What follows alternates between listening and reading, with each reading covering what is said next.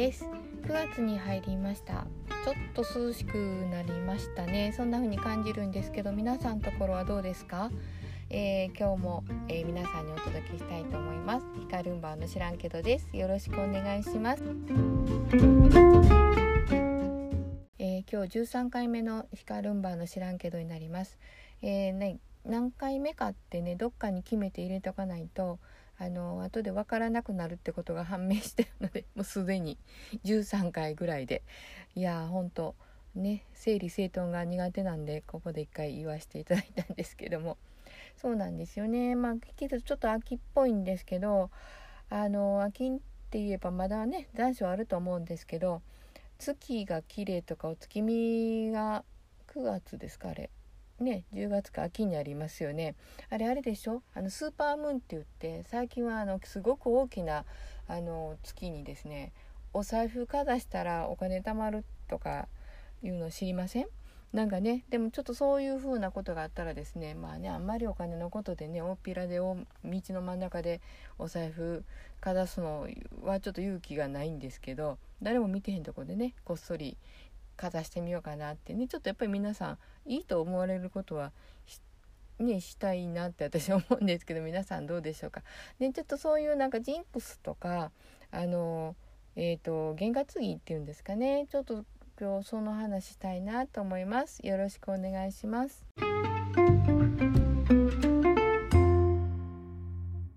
えー、昔ね読んだ本でね、えー、奥下さんが歩くときですね、貧腹貧腹貧腹って言いながらねこう歩いてて、で、えー、と右足か左足かわからないんですけど、えー、貧がこう貧しくて、腹があれですよ、満腹じゃなくてあの止めるっていう字なんですけど、だからこうあの右か左か貧腹貧腹って言ってて、その貧のところで入らんように、で腹であの出るようにとか言って、ずっとそんなことばっかりずっと考えて、あのもし右で右じゃない貧で入るようになったらですね、あのうおってなってこう止めて、あっちこっちぐるっと回ってもう一回来るみたいなことが書いてあったんですけど、まあそんなにね、まああの、えーまあ、験担ぎって気にするか気にしないっていうところあるんで、まあ気にね、悪いことは気にせんでいいと思うんですけど、あのなんやろ、あちょっとまあ、茶柱でも何でもそうですけど、あこう気分が良くなる時あるじゃないですか。それ で, でそういうのってあの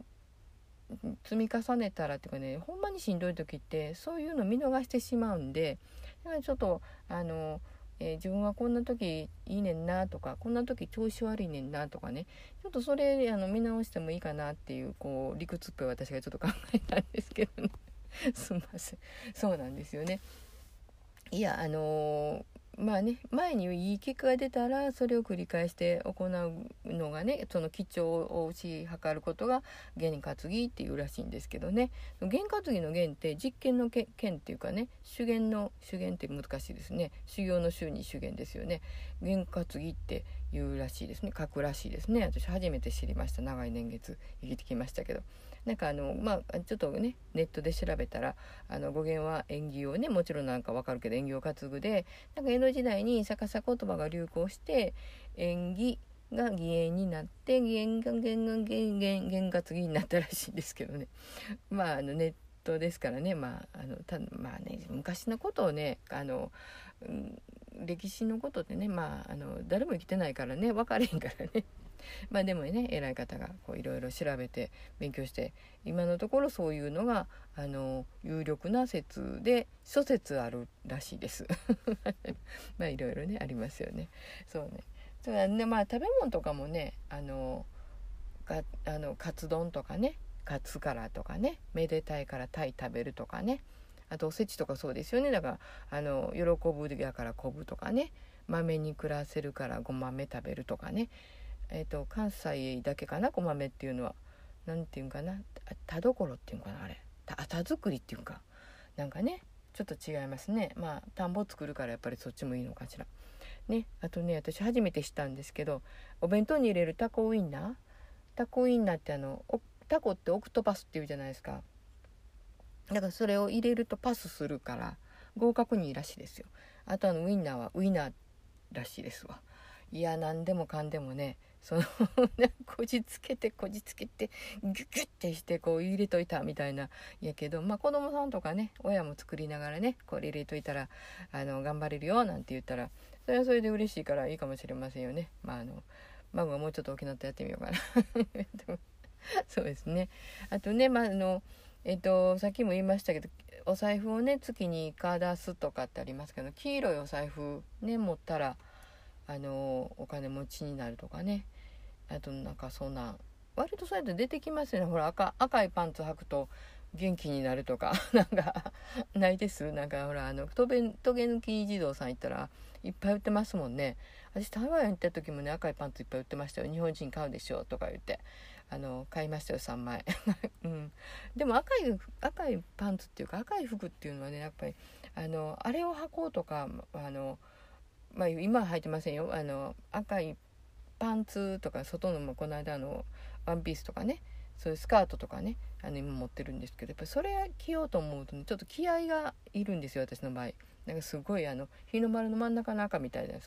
赤なんで、まあ、みたいなあのしっかりした赤なんでやっぱり元気のない時はね赤ねなんかやっぱり手伸びませんよね。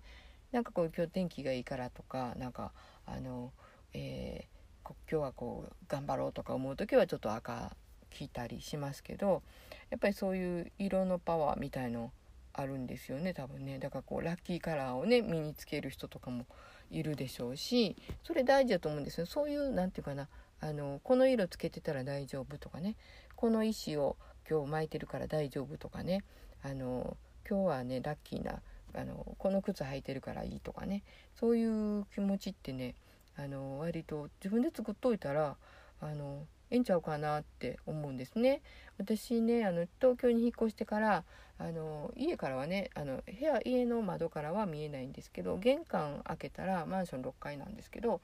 あの富士山が見えるんですね。 で, でもねほとんど見えないんですよやっぱり雲がすってるっていうかね。で何や言うても遠いですもんね富士山ね。でもね見える時はねスカーッと見えるんですね。いやすごい遠いのに大きい山なんでしょうねスカッと見えてねやっぱり見えるとねなんかね、まあ、天気もいいしあなんか今日はいいなって思っていくからでしょうね。そうするとあのその日はねなんかいいことがねあのパンパンパンと重なったんですよあの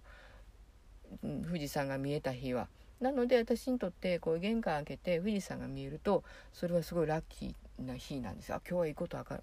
あるなとかあこれが見えたから大丈夫ってねやっぱりなんかこうそういう全くの験担ぎですよね。なんかそういうのあるしあとね昔からねなんかね誰かに言われたんですけどねはあってねため息ついたらね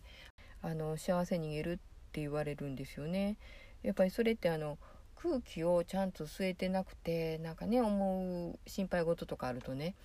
空気がこう息が浅くなるんでしょうね。でやっぱりこうなんかのため、ね、あのその時にため息がはーって出ちゃうんですよね。 で, でもまあそれ言われてからねあ別に、ね、そのめちゃくちゃ気にしてるわけじゃないけどあ幸せ逃げる幸せ逃げるとか思ってねちょっとあのやめとこやめとこうっていうふうに思うんで、まあ、深呼吸したりとかですねあの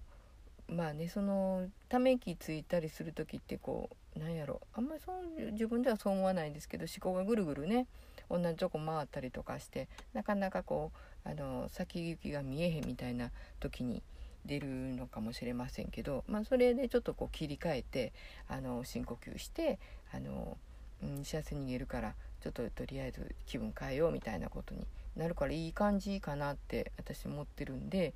そのそういう験担ぎというかジンクスがあの悪いのもこう戒める感じでいいかなって思うんですけどね。皆さんどうですかね。そんなんないですか。やっぱりねよう探したらあると思うんですよ。あの人それぞれあの、まあ、朝起きたらこれするとかねこれルーティングに入るのかな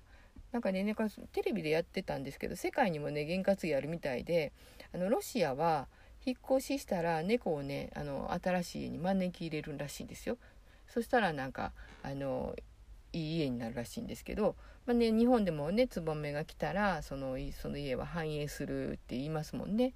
でそれとかねあとナイジェリアっていう国はね勝利の応援にね鶏を持っていくらしいんですよこれ楽しくないですか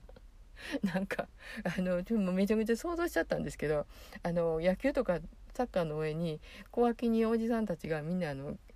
鶏抱えてた、すごいなんか可愛いなと思ったんですけどね、ほんまかな、ちょっとねそれはあの確認できてないんで、ほんまかどうか私言ってることすいません、何もかも責任取れないんですいません。でもまあそういうなんかあの国分太一が出てるテレビで言ってたんで、それだけなんですけどね。あとアメリカでね、あのほらあの昔ね、あのえっとなほとんどね、あの海入ったことない人があのサーファーって名乗ってた時があるんですよ、昔ね。なんかみんな茶色い髪の毛してね、白いねあの裾の広がったパンツ履いてるね、であのえっとゴム草履ゴム草履じゃないわ、なんていうのあれ、もう海から上がりましたみたいな格好をしてるけど一回も行ったことない人がいっぱいいる時代があってんけど、その時にそういえばうさぎの足のキーホルダー的なものを持ってる人いっぱいいたような気がするんやけど、皆さん覚えてません？知ってる人いません？なんかね、あのあれがね、なんかアメリカではね生命力のシンボルらしいですね。私初めて知りましたけどね。でうさぎの後ろ足らしいですわ。であのまあ私が見たのは偽物かもしれませんけど、本物は本物の足らしいですよ。それすごいなと思って、いやいやアメリカすごいね。そうですね、まあ日本もねあのまあねその足生足じゃないけどあの森塩とかね、あとあの招き猫とかね、なんかそんなんありますもんね。まああのえっとまあパワーストーン、まあさっき言いましたけど身につけたりとかですね、あと水回りとかをねきれいにしとかんと幸せが逃げるとか言うから、まあ掃除そこかっていうのもあったりとかね、だからそれちょっと戒め的なものもいいなと思うんですけどね。まああのあれですよね、あの体の調子が悪い時とかなんかね家族がねなんか例えば、まあ、入院するとか、あのえっと私らの年齢やったらねあの両親の方があのまあ、介護のことをね先行き心配するとかね、まあいろいろ生きててあるじゃないですか。でまああのそうなんていうのかな、今日ちょっとなんかそれ話そうかなと思った時に、なんかちょっとしたそういう気分がいいことをね自分で作ったらいいなと思って、えー、だからこうあの、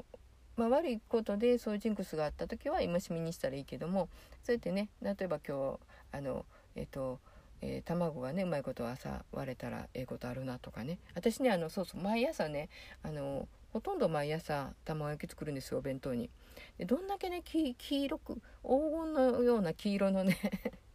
あの卵焼きを作れるかでね、本当に割と測ってますね。